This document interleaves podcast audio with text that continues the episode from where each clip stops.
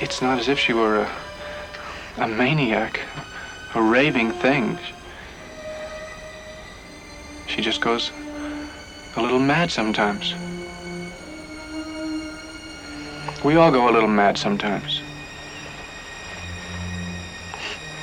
Haven't you? Here's a Japanese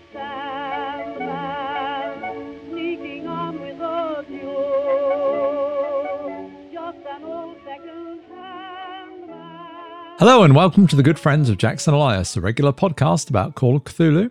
horror films. and horror gaming in general. I'm Paul Fricker, I'm Scott Dorward. And I'm Matt Sanderson. and this episode we're taking out a room at the Bates Motel and talking about Alfred Hitchcock's 1960 horror classic, Psycho. But before we get into all that good stuff, what is going on? Well, I hear we're only days away from a certain gathering now, a weekend gathering, one might say. Yes, a weekend with good friends is approaching fast. In fact, it'll be this coming weekend if you're listening to this episode as it goes out, and if you're listening to this episode later, you've missed it. But a weekend with good friends, which is the online gaming convention organized by our lovely listeners uh, that takes place on the Good Friends Discord server, will be taking place between the 1st and the 3rd of March 2024. Player sign-ups for the scheduled games have closed, but that said, there will probably be dropouts and people who can't make it throughout the weekend. So do keep an eye on the server to see whether any spots come up in any of those games. Also, people will almost certainly be running pickup games throughout the weekend, so don't despair, you can probably get into a game one way or another. And there will also be panels running throughout the weekend, so if you'd like to listen to people talk about role playing games, you can do that too. Also, this month, February, sees the release of Chaosium's Arkham book, a revised version of the classic Arkham book, Return to the Haunted City by Mike Mason, Keith Herber, and Bret Kramer. We're recording this a little in advance, so hopefully by the time this comes out, the book may already be out. But if it's not out yet, then it's imminent. Look for it. It's got a lovely cover. Yeah, a really nice cover, actually, with uh, one of the churches silhouetted against the moon with a couple of figures facing off against what I can only assume to be some monstrous ghouls. Uh, good to see Bret Kramer involved with that, with all the work he's Mm. done on Lovecraft Country through the Arkham Gazette over the years. If people are interested, that is something we could potentially devote a whole episode to, I think. There's a lot of interest in Arkham.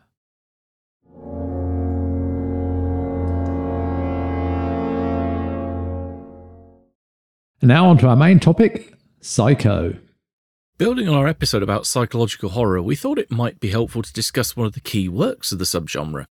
In the 65 years since the book's publication, Robert Bloch's Psycho, and especially Alfred Hitchcock's film adaptation, have shaped that strange no man's land between horror and crime fiction. As ever, we'll dig into the film in detail, looking for gaming inspiration.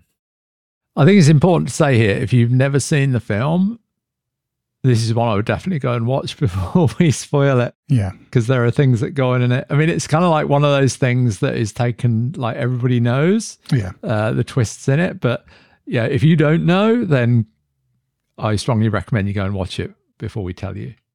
Yeah, it's become such a part of popular culture and been parodied and pastiched so many times. It's difficult to imagine that there's anyone out there who hasn't been spoiled about it, but if you are one of those rare few, yeah, then do follow Paul's advice. And for God's sake, don't watch the Gus Van Sant version. Watch the black and white Hitchcock one. That's the one you want to see. I'd forgotten that other version. I've not not seen it. No, neither have I. You've seen it, Matt. Yeah, it, it's almost a shot for shot remake of the original. It's why bother making a remake just in colour Yeah. with different actors for almost no purpose and maybe just an added bit of gore. That's it. Money, Matt, money. Yeah. And part of it is simply that some people refuse to watch black and white films. It seems daft, but I've certainly met people who just will not watch a film if it's black and white. Well, I think if you are one of those and you're not keen on older films in black and white, then this is a standout example of one that is most excellently done in black and white. I didn't realise until I was doing a bit of research ahead of this why it was made in black and white. I, I'd always assumed it was to tone down the gore and make it more palatable and so on, and that may have been an element. But a big part of it was that Hitchcock had trouble getting the backing of the studio on this and had to do it on the cheap. And so he basically used the production crew from his television program, Alfred Hitchcock Presents at the time, to do it. And they shot in black and white, so the film was in black and white. Yeah, it works very well. Mm. So Alfred Hitchcock directed Psycho in 1960, based on the 1959 novel. Wow, that's I hadn't realized it was only the year before Yeah. by Robert Bloch of other mythos fiction fame. It came at a time when Hitchcock was uncertain of his future in the film industry, curiously, and was looking for a project that would grab the public's attention. Bloch had also been at a low point when he wrote the novel, wondering whether his best writing years were behind him. I read Bloch's autobiography in preparation for this uh, once around the Bloch, and he talks about how I think he was like 40 or 41 when he wrote this, and he'd been writing since he was a teenager. This was like 25 years into his career. And he just thought that, yeah, he'd, he, he was over the hill now. If I remember right, now I'm probably going to butcher the name here. There is a film that's done about the making of Psycho, if I remember right. It's um, stars Oh, yeah. what's his name who played Hannibal Lecter, Anthony Hopkins, because he plays Hitchcock.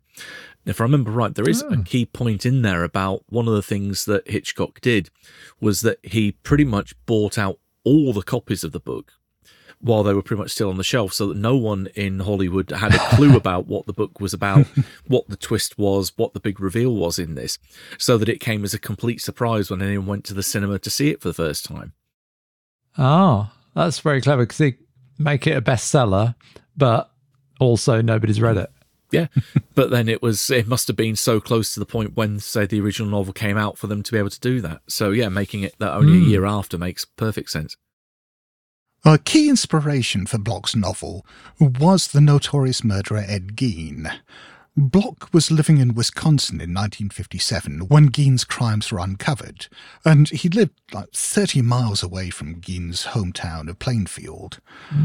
Even so, Bloch didn't specifically draw too many elements or too many details from the Gein case, but just used it to inform uh, Psycho and the character of Norman Bates.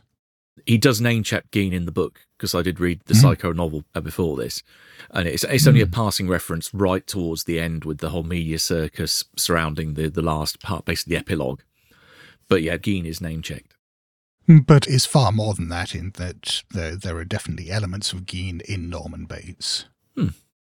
While Norman Bates is a less extreme character than Gein, he shares Gein's unhealthy relationship with his mother, interest in taxidermy, and propensity for digging up bodies. Mild spoiler there.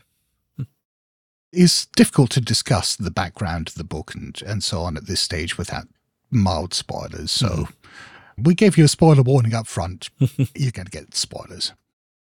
There was all sorts of speculation at the time about Gein's gender identity, whether or not he was transgender, because he had adopted aspects of a female persona, apparently, or at least according to the psychiatrists, to the extent of wearing masks and a corset made from the skin of women, which much more inspired the character of Buffalo Bill from hmm. Silence of the Lambs than.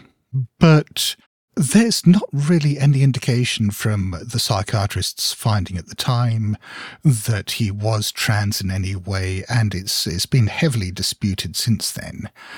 But Bloch seized on this aspect of it, and in the book, much more in the film, incorporates that into Norman's personality.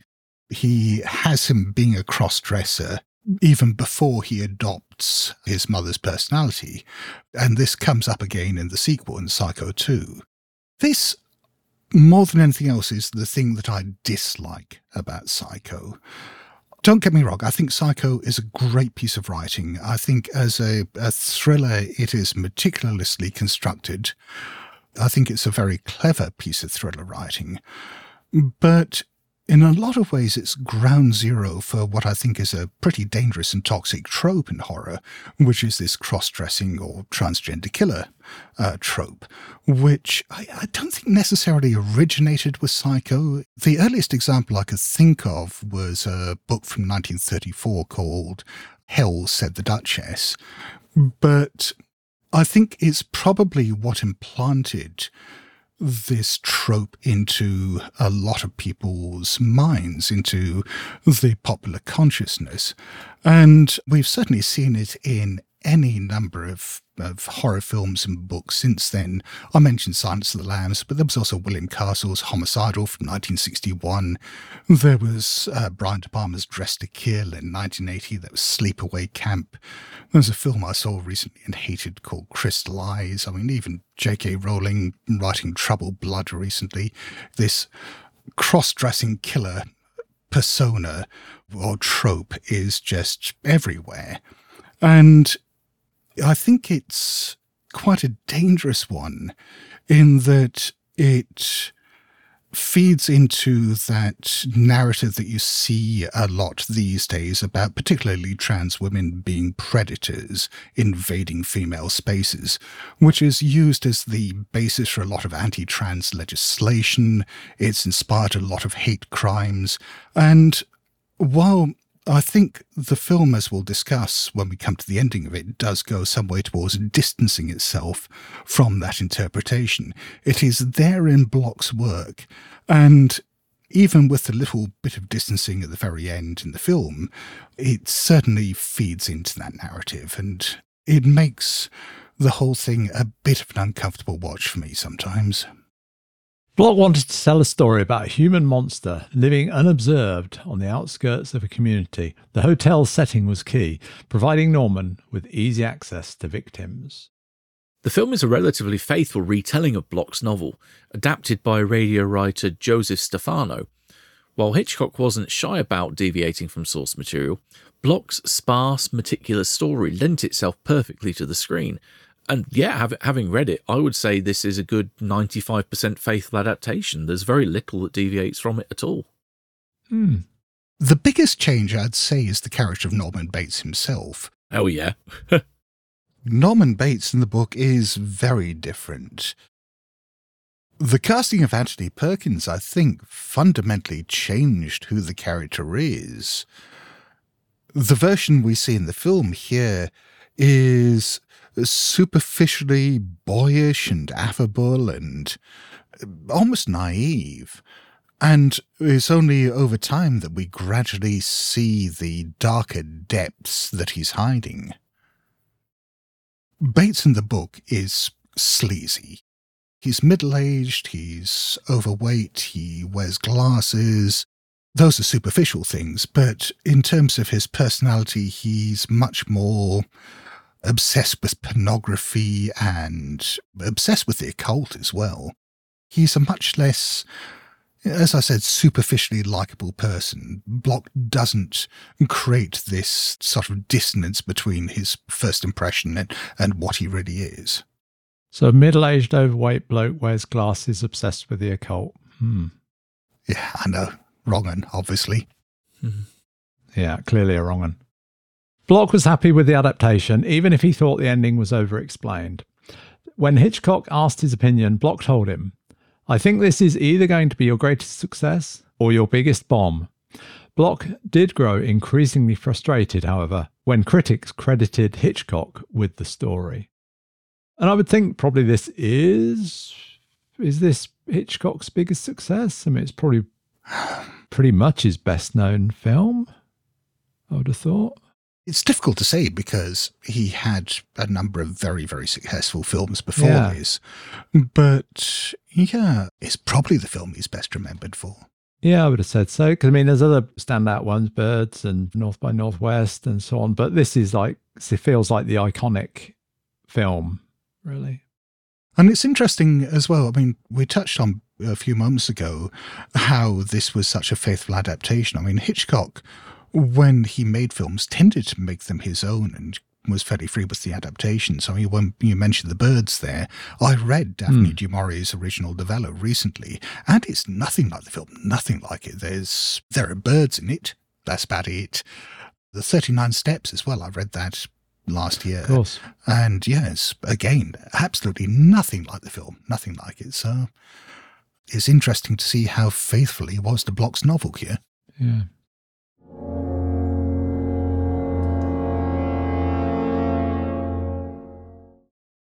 Well, let's dig in and take a look at the story of Psycho. We open with Marion Crane, played by Janet Leigh, in a cheap hotel with her boyfriend Sam Loomis, played by John Gavin. They have just had a quick assignation during Marion's lunch hour and are now discussing their future. Marion wants to marry Sam and make their relationship respectable. Sam is in serious debt, however, and wants to be clear of it before they wed. This will take a couple of years. Yeah, because he makes some comment about how he's living in the back room of his shop and doesn't want her to live there with him. And she's a bit more accepting of this, but that's a hard line for him. Mhm. Marion returns to her office after this, where her boss, Mr. Lowry, has just been dealing with a customer, Mr. Cassidy, this wealthy client who's purchasing a house for his daughter. Cassidy has turned up with $40,000 in cash to pay for this house. I ran this through an inflation calculator just to see what it's worth in today's money, and that's like $410,000 in, in today's money. So All right. this is a, a big chunk of cash. And just to jump back here, something we didn't mention was the title sequence. Oh, the yes. title sequence is really Yeah. striking. And the music, I mean, this film is known for its score and particularly like in the shower scene. But the, the opening music is is really jarring. Yeah. I mean, in a good way, but it's like really striking and quite simple graphics, but quite striking graphics at the same time. Saul Bass did the titles, and he was legendary for doing title Mm. sequences. That score by Bernard Herrmann is amazing, and it always amuses me. I take it you noticed when you watched Reanimator that the title sequence from Reanimator is just different enough that they could probably avoid uh, a lawsuit, but it is the theme from Psycho. Lowry asks Marion to take the cash across to the bank and place it in the safety deposit box. Simple. Marion tells Larry that she has a headache and will head home after making the deposit. Hmm. Instead, she takes the cash home, packs a suitcase, and calls her boyfriend. No, she doesn't call her boyfriend. She just uh, packs a suitcase and heads out of town. So even here, I think the film is not doing the obvious. It's not the two of them running off together. Larry spots her on a crosswalk in the center of town. Yeah, it's just a notable little thing where, where her boss spots her in the car when apparently she's at home with a headache. The following morning, Marion is awoken by a highway patrolman as she's sleeping in her parked car. Her nervousness and desperation to get away arouses the patrolman's suspicions. He follows her for a while. This is something that they really did change for the film. This patrolman, who I think is mentioned in passing in the book, becomes not quite a major character, but yeah, he is this looming presence at this stage. He's like when we were discussing psychological horror before and external manifestations of internal states, this is like the external manifestation of Marion's guilt, just dogging her down the highway. I don't even recall the, the fact there was a patrolman mentioned because this whole section, the whole opening with Marion before renamed in the book, she's Mary in the book, gets hmm. to the hotel is a grand total of eight pages. Yeah. So you can tell this is definitely expanded upon for a film. Yeah, and I think that works because they are very much establishing the character of Marion here, which, considering what's going to happen about halfway through the film, is is really important for that sort of misdirect and that that moment of vertigo as everything changes. Yeah, although saying establishing her character, I think she has more character in the book because it goes into more detail about the relationship she has with her mother, uh, her sister as well, how she met Sam Loomis, where Sam is based in relation to her, etc. That's that's all much more established in the book itself. In the film, it seems almost like not quite an afterthought, but it definitely doesn't get as much attention, which I thought was a bit diminishing the the fact of what happens to her so so soon into the film. Well, I think those are things that it's very difficult to do succinctly in a film. And if they'd done that, it would have been a much longer film and a, hmm. mu- a very different film. But the way it's established here is much more suited to cinematic storytelling. And I think it has the same basic effect of making us feel for her as a character and establishing her as a character, but does it in a much more cinematic way. Marion stops at a used car dealer, trading her car for one with Californian plates. This again arouses suspicion as she pressures the dealer into a quick sale. She becomes even more anxious when the patrolman parks across the street and watches, but she eventually drives off in her new car, with the patrolman and staff looking on, concerned. I think in some ways this is both a very tense scene and and also one of the few missteps in the film, in that the emphasis on that patrolman and his presence across the street, watching the whole thing, and then the fact that he just watches her drive off at the end, it just felt very contrived to me, and it it worked on an, an emotional level, but it didn't work on a literal level for me, if that makes sense. Driving into the night, Marion obsessively runs through everyone's likely reactions to her crime. Heavy rain reduces visibility, so Marion pulls into the Bates Motel. The boyish manager, Norman Bates, played by Anthony Perkins, comes down from the house. He explains that the motel is empty, as usual, since the new highway opened. Marion registers under a fake name. Norman offers to save Marion the 15 mile drive to the diner in Fairvale by making a sandwich for her. It didn't register at first that oh, obviously Fairvale is where she, she's headed. That's where Sam's hardware store is. The whole film, the whole story could have been short circuited as she'd just driven on for those additional 15 miles, but then we wouldn't have the film. As Marion unpacks her suitcase, she hides the $40,000 in a newspaper which she puts on the nightstand. And she opens the window and hears Norman and his mother arguing up in the house. Norman's mother is berating him, believing that Marion wants to seduce Norman and refuses to let Marion into the house to have dinner. Embarrassed, Norman returns soon with the sandwiches and says his mother isn't quite herself today. In brackets, yes.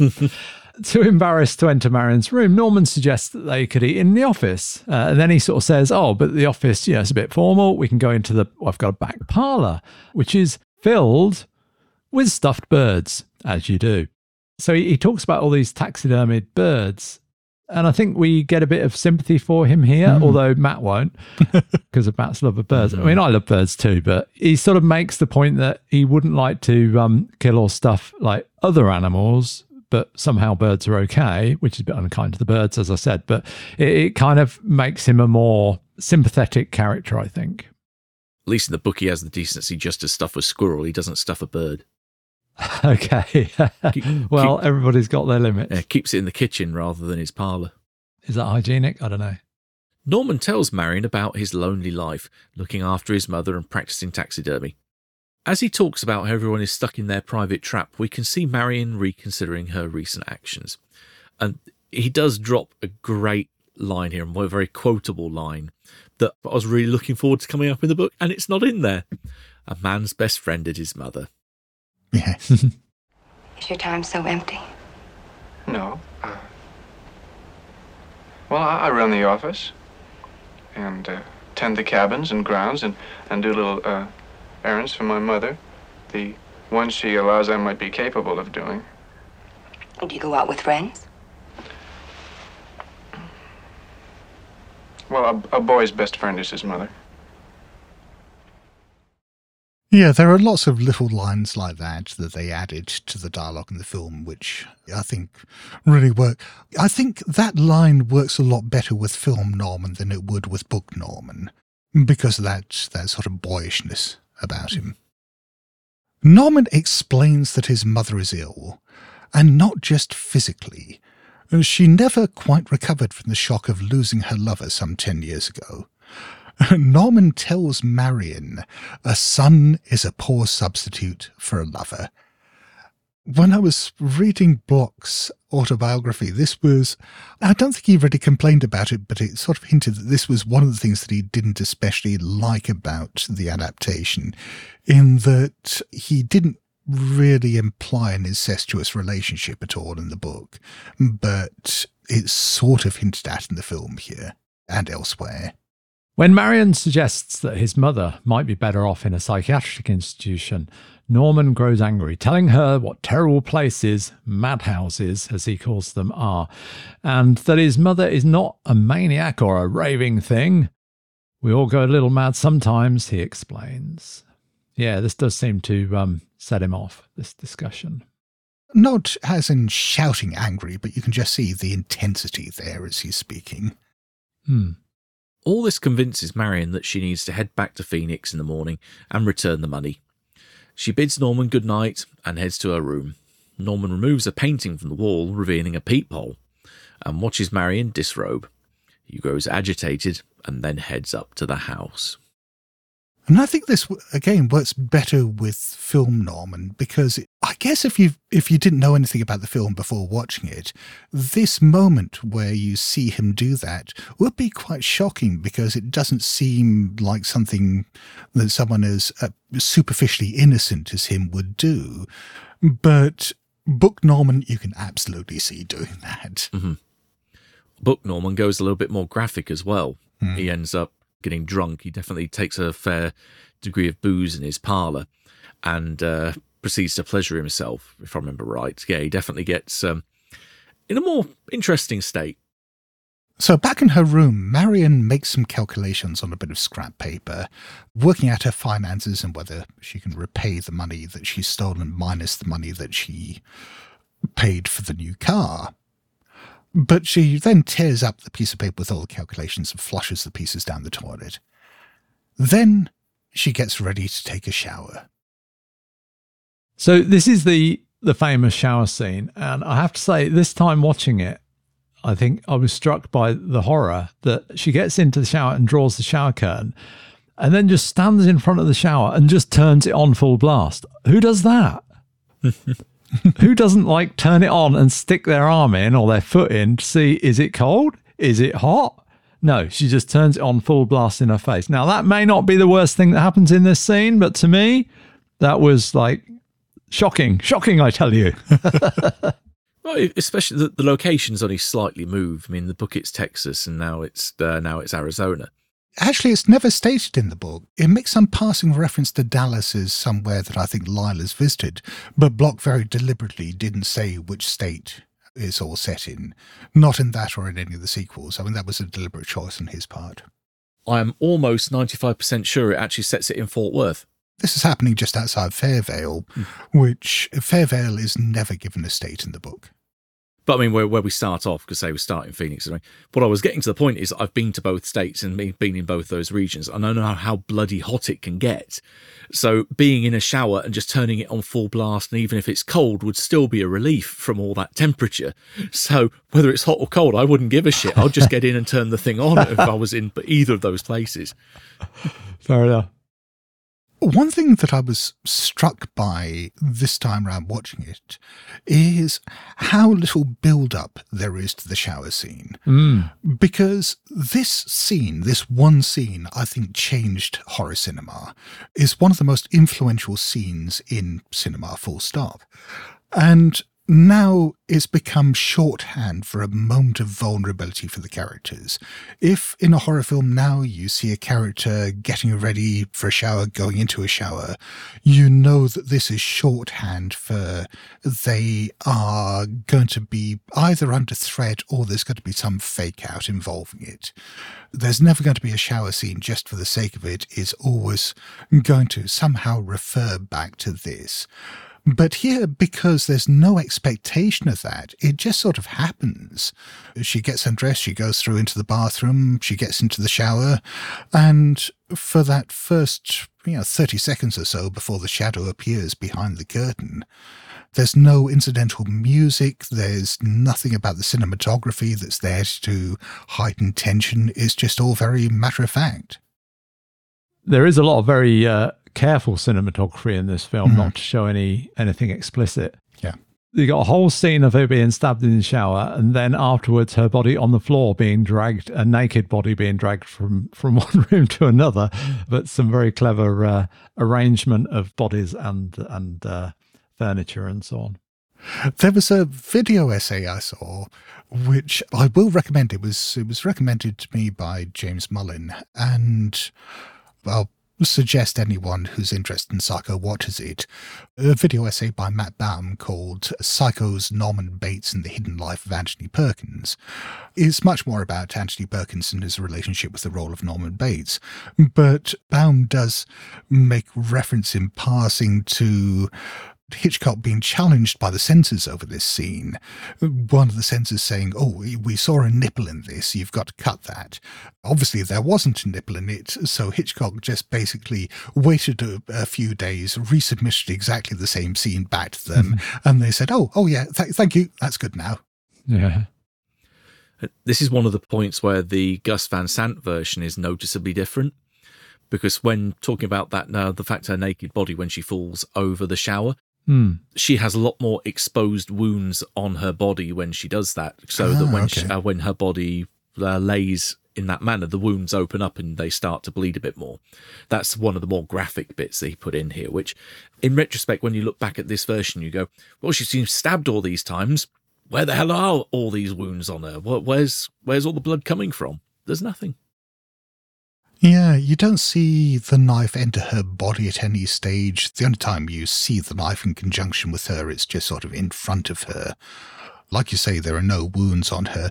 The whole thing is very bloodless in a lot of ways. So you see the spatters of blood, which were actually chocolate syrup, in the the water, and you see Norman cleaning up the blood afterwards. But as far as killings go, it is a a fairly tame one by modern standards, but deeply shocking by the standards of 1960. Yeah, and you don't have to be showing it to see it. I think, as is testament to the uh, the cutting off the ear scene in Reservoir Dogs. You know, people think Yeah. they see it cut off, but they don't. So I think they think they see see her being stabbed. I'm sure. And I think it's important to say here in this scene as well, we're being quite open as to who the, the murderer is. But Yeah. what we see here is, from the, the viewer's perspective, Norman's mother turning Yeah. up and doing the stabbing. And, and we don't see very much of her, just a very brief frame or two. We do see her, but it's very brief. It's interesting as well, contrasting this with uh, the description of the scene of the book, because the scene of the book is one paragraph pretty much, or at least the actual murder is is pretty basic, and it's also, I think, a bit sillier in one way. So it reads, Mary started to scream, and then the curtains parted further, and a hand appeared, holding a butcher knife. It was the knife that, a moment later, cut off her scream and her head. That decapitation, I think, just goes a bit too far. The way it's it's said there, I mean, it just sounds like, you know, slashes out with the knife and the head falls off, which I don't think is what Bloch was aiming for, but it it sounds a bit silly. Again, from his autobiography, he did have a thing about decapitation. He, uh, he talks about being a child and being taken to the cinema back in the days of silent movies. And there was one film he saw, I can't remember which one it was, it was a Lon Chaney film, where someone is decapitated. And he talks about seeing this at the age of seven or eight or something like that, and it really imprinting on him to the extent where that image comes up over and over and again in his work that he's obsessed with decapitation because it frightened him so much. And I think that's why I put it in here. But I'm very glad they didn't do that in the film because I don't think it works. It'd also be a lot more of an expensive effect to achieve, so that's probably why they probably the main reason why they changed it. he must have loved The Omen when he got, uh, got to see that a couple of uh, decades a bit after this. Bloch hated most horror films. Now, we'll be talking about Bloch next episode. But yeah, Bloch, I think, pretty much hated any horror film that was made after 1920. We'll be back with more about Norman after this short break. There is rampant disease in the Hooverville. Someone get the doc. The Apocalypse Players present Bleak Prospect by Scott Dorward. Sense of dizziness comes over me again. my hand, my hand. Is there anyone you'd like to speak to? His hand has crumbled in yours. Hmm. Every time he moves, another part of him sheds away and crumbles. In your dream, Nancy, they didn't have any faces. Part of a season of nameless horrors from the Apocalypse Players. Here we go. Allons-y! what a wonderful evening! I don't want to hear the song again. Well, there's blood splatter, right? Come to Paris, they said. It'll be romantic, they said. It wasn't a great idea. I am sweating. I'm gorgeous. Flaking skin. The payment is blood. I love this guy. Find us wherever you get your podcasts. Do you like obscure books of hidden knowledge? I know I do. The Blasphemous Tome is a Call of Cthulhu fanzine produced by the good friends of Jackson Elias. Everyone who backs us gets immediate access to a host of sanity blasting issues of the tome. Join us at patreon.com slash good friends of Jackson Elias.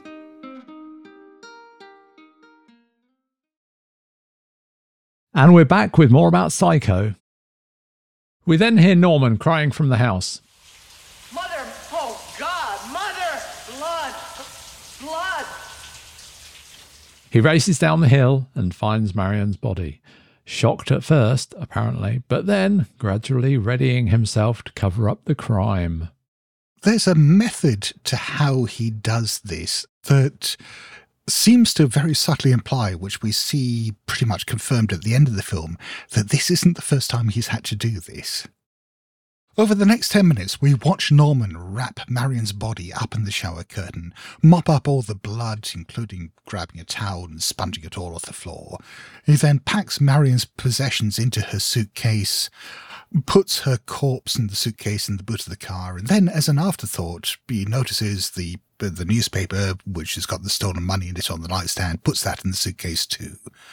And then he drives the car to a nearby swamp and pushes it into the mire. Yeah, as I mentioned, that's 10 minutes of screen time.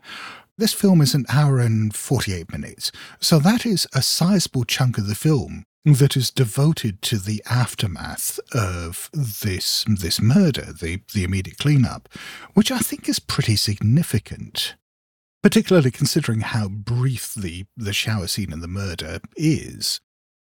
From a gaming point of view, I think that focus on the effects of violence and the aftermath of violence is, is certainly something that appeals to me. It's something that I appreciate quite a lot, for example, the films of Takeshi Kitano, Japanese director who's done a lot of gangster films. It's sort of his trademark that you have these moments of sickening violence of gunplay that you don't necessarily see in the film. Quite often, he will just cut to the aftermath of someone standing there with the gun and body on the ground and so on. And Just that frozen moment after all the violence and the bloodshed. Then deal with the, the repercussions of that. It's like the act of violence itself is is almost well, not unimportant, but not worth dwelling on compared to the effect that it has on the lives of the people around it. And I just think that's a, a fascinating approach, and I sort of see that here with this scene as well. You say that it's a, well, I agree in this point, that it is a fairly significant chunk of screen time and that it's quite a uh, significant section.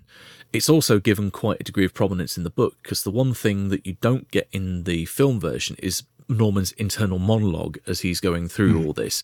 And again, that takes up quite a few pages compared to let's say, the eight pages of setting up Marion's back or Mary's background getting to the motel, and then equally sizable chunk of text that's given over to what's going through Norman's head while he does all this. We cut to the Loomis hardware store in Fairvale, a, very, a, a great change of scene suddenly. It's a few days later, and Marion's sister, Lila, played by Vera Miles, arrives, demanding to know where Marion is. Sam has no idea. As Lila starts to explain what happened, a gruff private investigator with the fabulous name of Arbogast comes in to the shop and says he has been hired to retrieve the money. So this is our uh, our private investigator, not really a Cthulhu investigator, but I mean it could be. Yeah, comes in and uh, he's hard on the trail. So this is a good change of pace. I think we're we're about halfway through the just over halfway through the film at this point. Yeah, and he's been trailing Lila That's why he's turned up here, because he's believed that she must know where her Hmm. sister is, but this is the point at which he chooses to reveal himself. Arbogast then visits every rooming house and hotel in the area looking for Marion, and he ends up at the Bates Motel. Norman tells Arbogast that no one has stayed there for weeks. He contradicts himself almost immediately, however, raising Arbogast's suspicions. Bad move. Yeah, this is a repeating thing we see through the film that's, I think, much more emphasized than we see in the book, which is these moments where people tell lies and try to fabricate uh, an alibi or an excuse or whatever, and it quickly unravels, and there's this mounting suspicion from the people around them. It's a very Hitchcock thing, and I think it works very well in his hands here. And checking the guest register, Arbogast recognizes Marion's handwriting despite the fake name she used. Norman grows increasingly nervous as Arbogast presses him for details, as Arbogast believes Marion might still be hiding out at the motel. See, I, n- now I'm starting to, to um, remember it. I'm making a mental picture of it in my mind. You know, if you make a mental picturization of something. That's right, that's right. Take your time. Um, she was, she was sitting back there. No, no, she was standing back there with a sandwich in her hand, and she said uh, she had to go to sleep early because she had a, a long t- drive uh, ahead of her. hmm Back where? Back uh, where she came from. No, you said before that she was uh, sitting back there, Oh, or uh, standing back Yes, there. but back in my uh, in my parlor there, uh, she was very hungry, and I made her a sandwich, and then she said uh, that she was tired and she uh, um, had to go right, right to bed. Oh, I see. Uh, how did she pay you?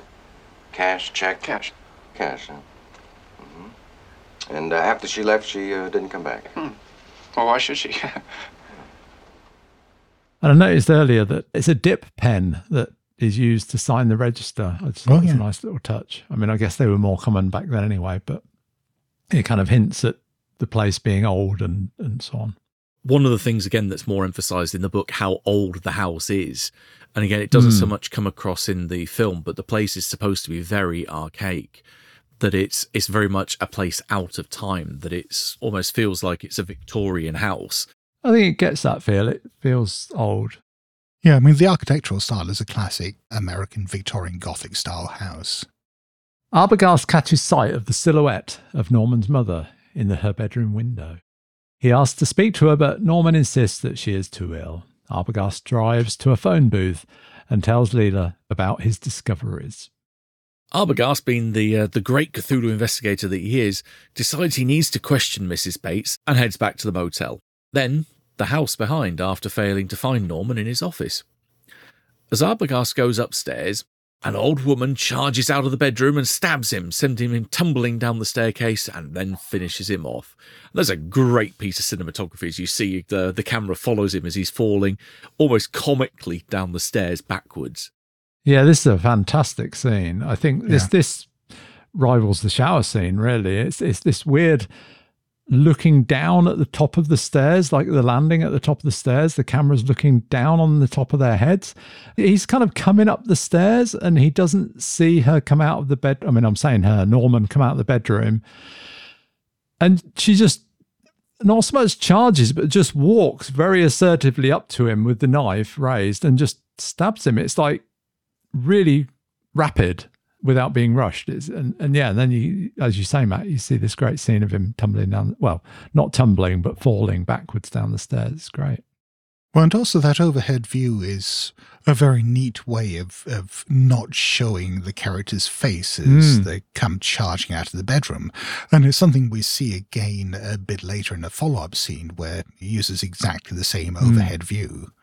There are all sorts of really clever, subtle things like this throughout the film, which perhaps feel a little odd or stylized in the moment, but you realize later were there very much to disguise things that would have been obvious to the audience had it been shot in a normal way. When Arbogast fails to return to the hardware store, Sam drives off and checks the motel but can't find anyone there. He and Lila then go to Al Chambers, the deputy sheriff, for help, visiting him at his home. And Chambers and his wife hear their story, but suggest that Arbogast is simply following another lead. Despite the late hour, Sam convinces Chambers to call the motel. Norman, however, just tells Chambers that Arbogast left hours ago. What puzzles Chambers, however, is their mention of Norman's mother. We see his uh, reaction to this is, is kind of quizzical when it's when it's brought up, but they don't immediately explain. He reveals, though, a bit later that Mrs. Bates died in a murder stroke suicide 10 years ago, poisoning her lover and then herself. When Sam insists he saw her sitting at the window, Chambers asks, Well, if the woman up there is Mrs. Bates, who's that woman buried out in Green Lawn Cemetery? Ah, ah. And I think, again, this is a good bit of writing because it tells us that something is very wrong, but immediately Mm. offers us a misdirect, a false explanation for it. Yeah. From a gaming point of view, I love doing stuff like that, where you have those moments where the players or their characters start to realize that perhaps events aren't quite as they initially thought, as they were initially presented. But here's this alternative explanation that neatly explains all that. Clearly, that must be it. Yeah, everybody wants to come up with a solution and they'll grab onto the, the obvious one. If you feed Yeah. it to them, they'll, you know, they'll grab, oh, that must, ah, I'm clever. I've, I've figured out what it is. But, you know, they haven't. Back at the Bates house, we hear Norman and his mother arguing about his plan to hide her in the fruit cellar. Norman insists, carrying her down despite her protests. And this is the other overhead shot. She might suddenly, in retrospect, appear to be quite still as she is being carried along. yes. But this bit does reinforce the fact that she is there then because we see her. Yes, again, very neat misdirect. Hmm. The following day, Chambers tells Lila and Sam that he's checked the Bates house, but there was no sign of an old woman there. Of course, they're tenacious and frustrated, and they decide that they're going to check all this out for themselves. Yeah, this is a good bit of uh, investigator work here. This is, uh, this is where your Cthulhu investigators come in. They check into the hotel, but Norman is immediately suspicious about their lack of baggage. Once Norman goes back to the house, Lila and Sam snoop around. They're not in the same room, but they know which room um, the well, they don't know it was a murder, but they know which room Marion had because Arbogast told them. In a good bit of spot hidden and finding a clue, they find an unflushed fragment of Marion's sums, that little bit of paper she had earlier in the adventure, if you're going to call it that, earlier in the film, where she created this little clue and this little handout and then ripped it up, and a fragment doesn't get flushed in the toilet. And uh, they spot the number 40,000 on it, and they're like, ah, And it occurs to me this whole thing is also a great counter to the classic We Call the Police, because they have done that. They've got Deputy Chambers to investigate, and he's gone up there. He's been foiled by Norman Bates. He's come back and sort of said, Oh, yeah, no, nothing to worry about. But they know that there's still something they need to do. And I think, again, from a gaming point of view, that's a good way of handling it. That the police, when you call them, don't find anything, but you know there's something wrong there. Are you just going to let that lie? Sam agrees to keep Norman busy while Lila checks the house. Lila finds the mother's bedroom, but it's empty, although it shows signs of occupation. There's a deep indentation in the bed. Moving on to Norman's room, she finds a child's bed and toys. She picks up a book with no markings on the cover and is shocked by its contents. There's a bit when she's in Norman's mother's bedroom, which is all kind of well preserved and, and, you know, as she would have had it. She goes over to the wardrobe and opens up the wardrobe, and there's all of his mother's dresses you know, lined up in there. And that brought back a memory to me of something else. Somebody else who very much did this, Jimmy Savile, um, Oh, serial yeah. abuser in Britain. It's either in Louis Theroux's documentary about him or the um, the recent BBC documentaries about him with Steve Coogan. But he's got, you know, Savile has kept his mother's room just as it was, and the wardrobe has got all her dresses like hung up in plastic bags, all like sort of kept just as they were. And whilst Norman Bates and Savile, I'm not sure there's that much parallel between them. I just thought it was an interesting similarity. Yeah, I guess the other similarity is uh, rumours about necrophilia. Hmm. Well, yeah. It's not like there's no similarities. Yeah. But the child's bedroom as well, obviously, all of that is very creepy. It again points to a difference between the film and the book, in that in the film, the way they present it is spoilers. Norman very much has two personalities. He's got this sort of boyish version, this man child version of him, and he's got the, the mother personality. But the way Bloch presented it and wrote about it afterwards, there were sort of three personalities for Book Norman. And there was the, the child version of him, there was the sort of sleazy adult version of him, and then there's there's Mother. About the only hint we see of that sleazy side of him, apart from him spying on on Marion through the peephole earlier, is just this very subtle bit with Lila picking up the book with nothing on the cover and reading through it. Because there is mentions of his pornography collection in the novel, but this is just sort of, I think, alluding to that without actually stating anything here in the film. It could also, again, this is all open to interpretation. It could be that she picked up one of his books on the occult because he's reading a fairly graphic section about practices of you know, cannibalistic tribes in one book at the very beginning of the book. So it could be that she's seen something that's, again, horrible practice about how they make certain death drums with the skin of victims being pulled taut over Mm. the instruments they create and so forth. So it, it could be either. It's because you don't see anything. It's completely open to interpretation as to what it is that she's actually looking at.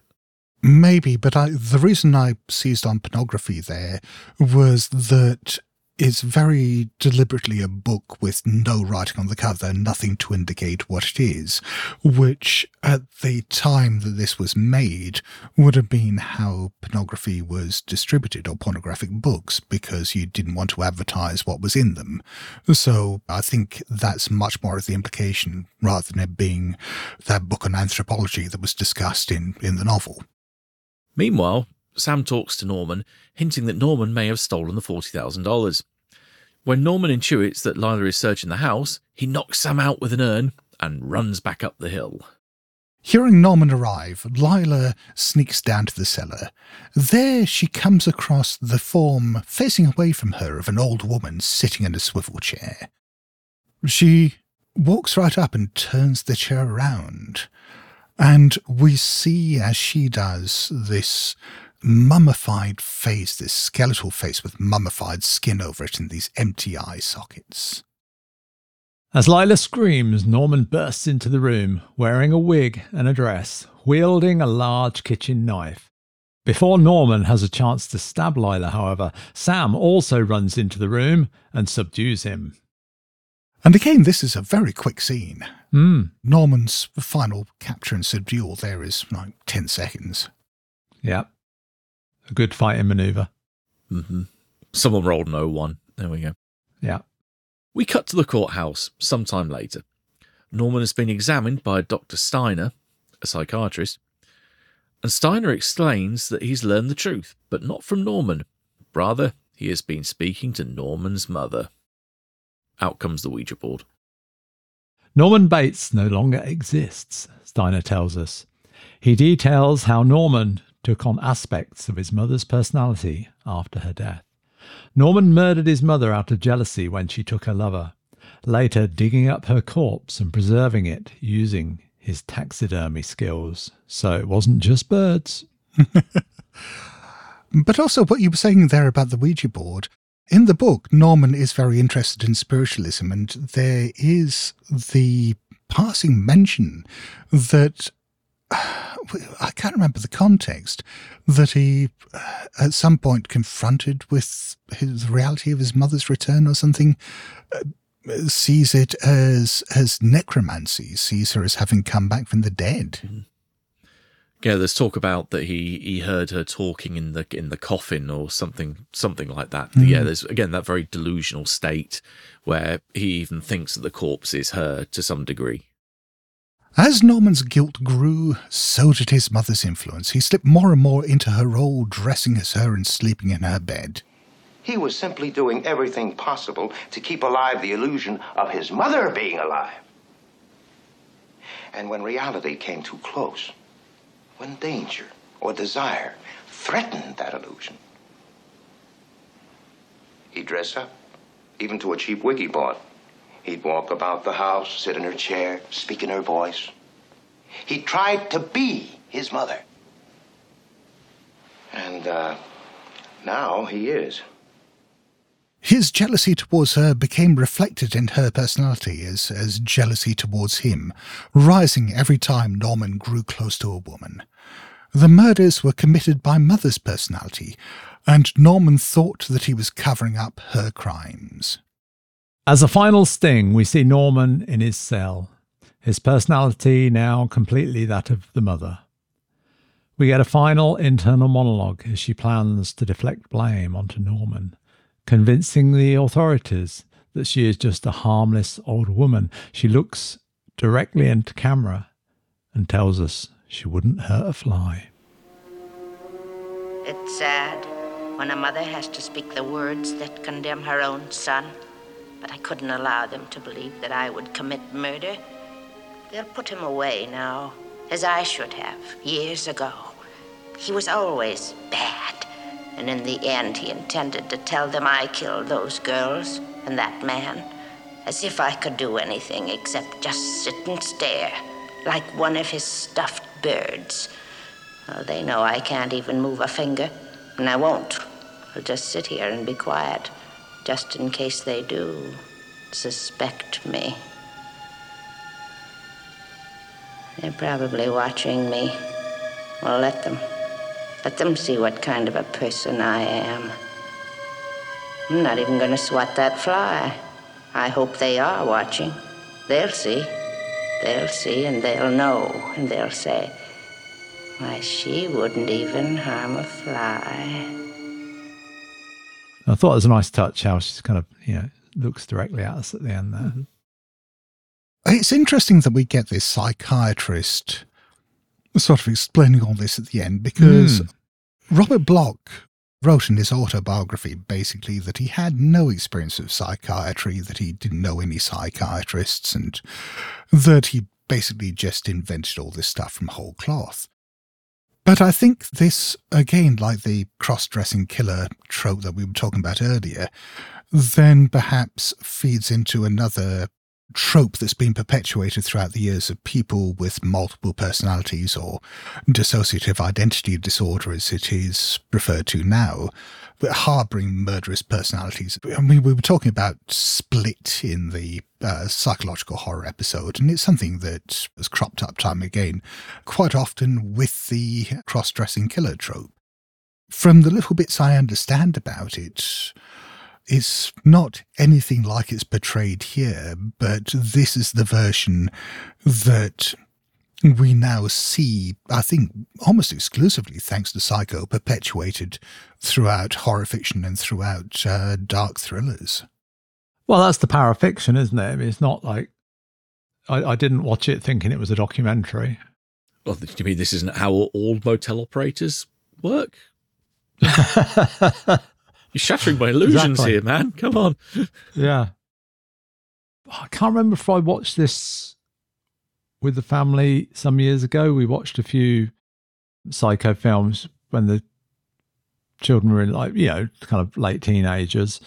So we might have watched this one. I kind of think we did. Otherwise, it's before that. It's a long time since I watched this. And coming to it again, I was like, well, I remember it being pretty good, but I'm not sure how it'll stand up. And I got to say, I mean, it was compelling all the way through. And more than that, it was um, like outstandingly good in terms of just the, well, we talked about the sound and the visuals. I mean, all that stuff, you can sort of say that stuff about a film that's a bit crap. It can have great sound and great visuals. But, you know, it's compelling watch all the way through. I thought it stood up as a really good film throughout Yeah. yeah, really good performances. And I, it'd be fascinating to see, and there are probably accounts of this, but you know, to to watch it without knowing anything about it, or particularly, you know, being in the audience in 1960 and seeing it and not knowing, because I, I don't know when it would dawn on me that it's Norman doing the murders. I'm not sure. I, I doubt if I would have clocked that very quickly. As we were saying as well earlier, it's like to a modern audience, I think the majority of people know this, but I'm sure you know as as more and more people are coming up, you know, new generations, it's going to be new to them, I guess. But uh, if they can avoid the spoilers. But it's just become such a an essential part of popular culture. Yeah, it's hard to avoid. It's like the end of um, Planet of the Apes, you know. And Norman Bates as a character is just a, a sort Hmm. of byword for all sorts of horror tropes. Yeah. You know, it's good when The Simpsons have parodied it. Yeah, I think literally that was what my kids said at the end of perhaps Planet of the Apes. You know, that or there a few films they've been like, oh yeah, we knew that was going to happen because we've seen it on The Simpsons. Yeah, and it's like a bit. I'm a bit like, yeah, that is a bit of a shame. But of course, this birthed sequels, both in print and on screen. Bloch published Psycho 2 in 1982. I mean, before it had been published, he, he'd shopped it round a bit, and his agent approached Universal Studios to see if they wanted to adapt it. But they absolutely hated it and decided to make their own film, also called Psycho 2, which was based on an original screenplay by Tom Holland. Did you read the sequels, Matt? No, I, mainly because I saw that the description of Psycho 2. I mean, I, I've got a big three in one volume where I've got Psycho 2 and Psycho House in the same volume as the original Psycho.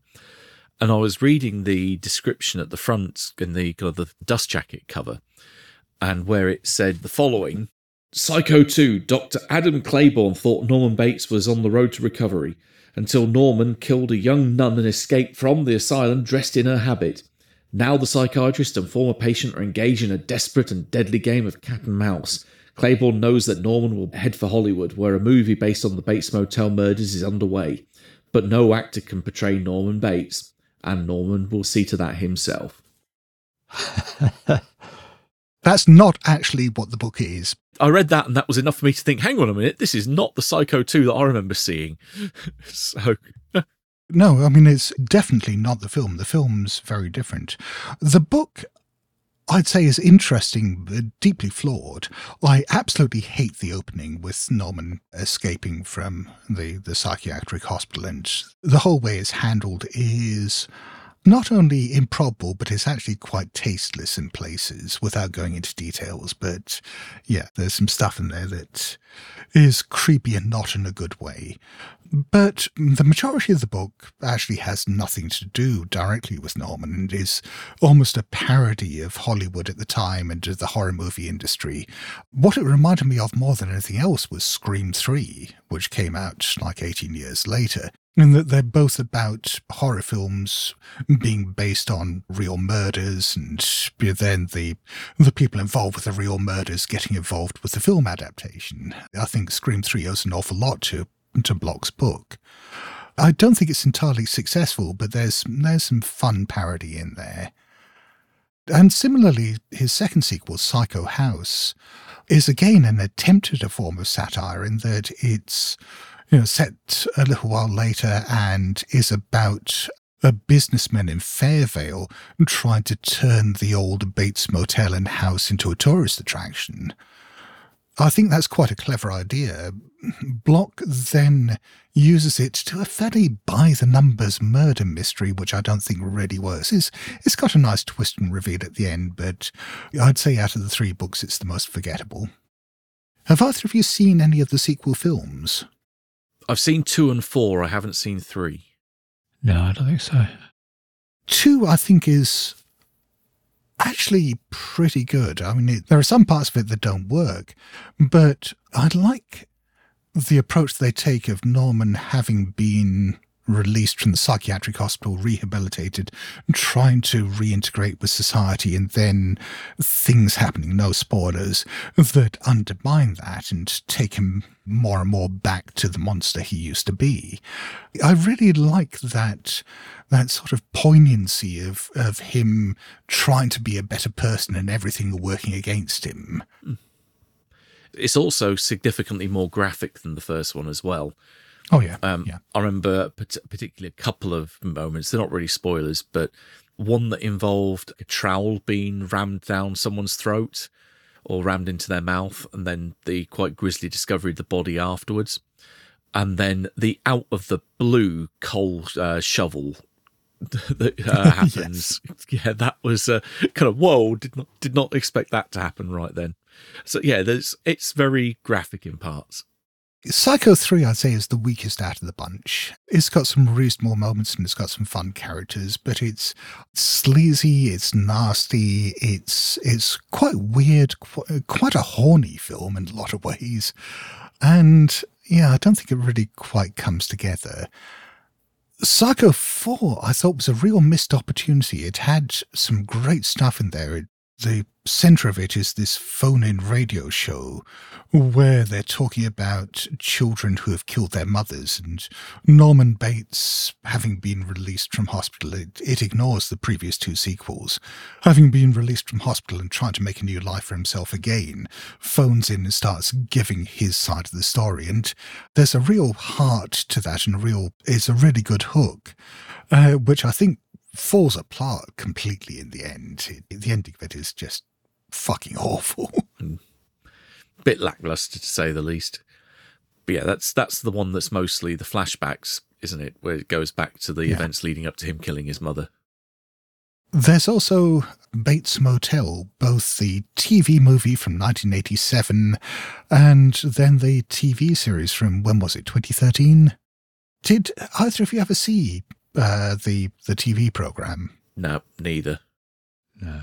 I watched the first couple of episodes of it and couldn't get into it, but I keep hearing good things about it, so I, I must go back and give it another try. But it's a, a sort of prequel to Psycho with uh, teenage Norman Bates and his mother starting the motel. Thank you. Thank you. You're listening to the good friends of Jackson Elias. You can find show notes for this episode at blasphemoustomes.com where you will also find links to all our social media presences. We have t shirts and other merchandise available at our Redbubble store. And if you're enjoying the show, please consider backing us at patreon.com slash good friends of. We offer a variety of interesting rewards to our backers, so please do check that out. Thank you for listening. It is that time once again when we would like to say thank you to people. Thank you, first of all, to you for listening to this podcast. Thank you very much to anyone who has ever backed us at any stage. And we have a number of new backers to thank by name. Thanks to Austin Owens. And this is almost a topical entry here in the list. Thank you to Mother of Eldritch. And thank you very much to Eleanor Kershaw. And thank you to Isabel Cooper. Thank you very much also to David Burke. Aha! And a familiar name here. Thank you very much to Tomboy LaCroix. And thanks to Mickey. I like this. I like these names. and also, thank you very much to Filthy Monkey. You bad monkey. And as ever, if you are enjoying the good friends of Jackson Elias, we would love it if you let people know whether this means leaving a review somewhere where reviews might be found, or simply writing about it on a bit of paper and bundling it up in a newspaper and leaving it on your motel nightstand, where people might find it, or, or not find it, or just drop it into a swamp. We're not fast. Okay, well, that wraps up our discussion of Psycho. You've been listening to the good friends of Jackson Elias. Until next time, it's a goodbye from me. Cheerio from me. And a farewell from me. Hello? BlasphemousTomes.com.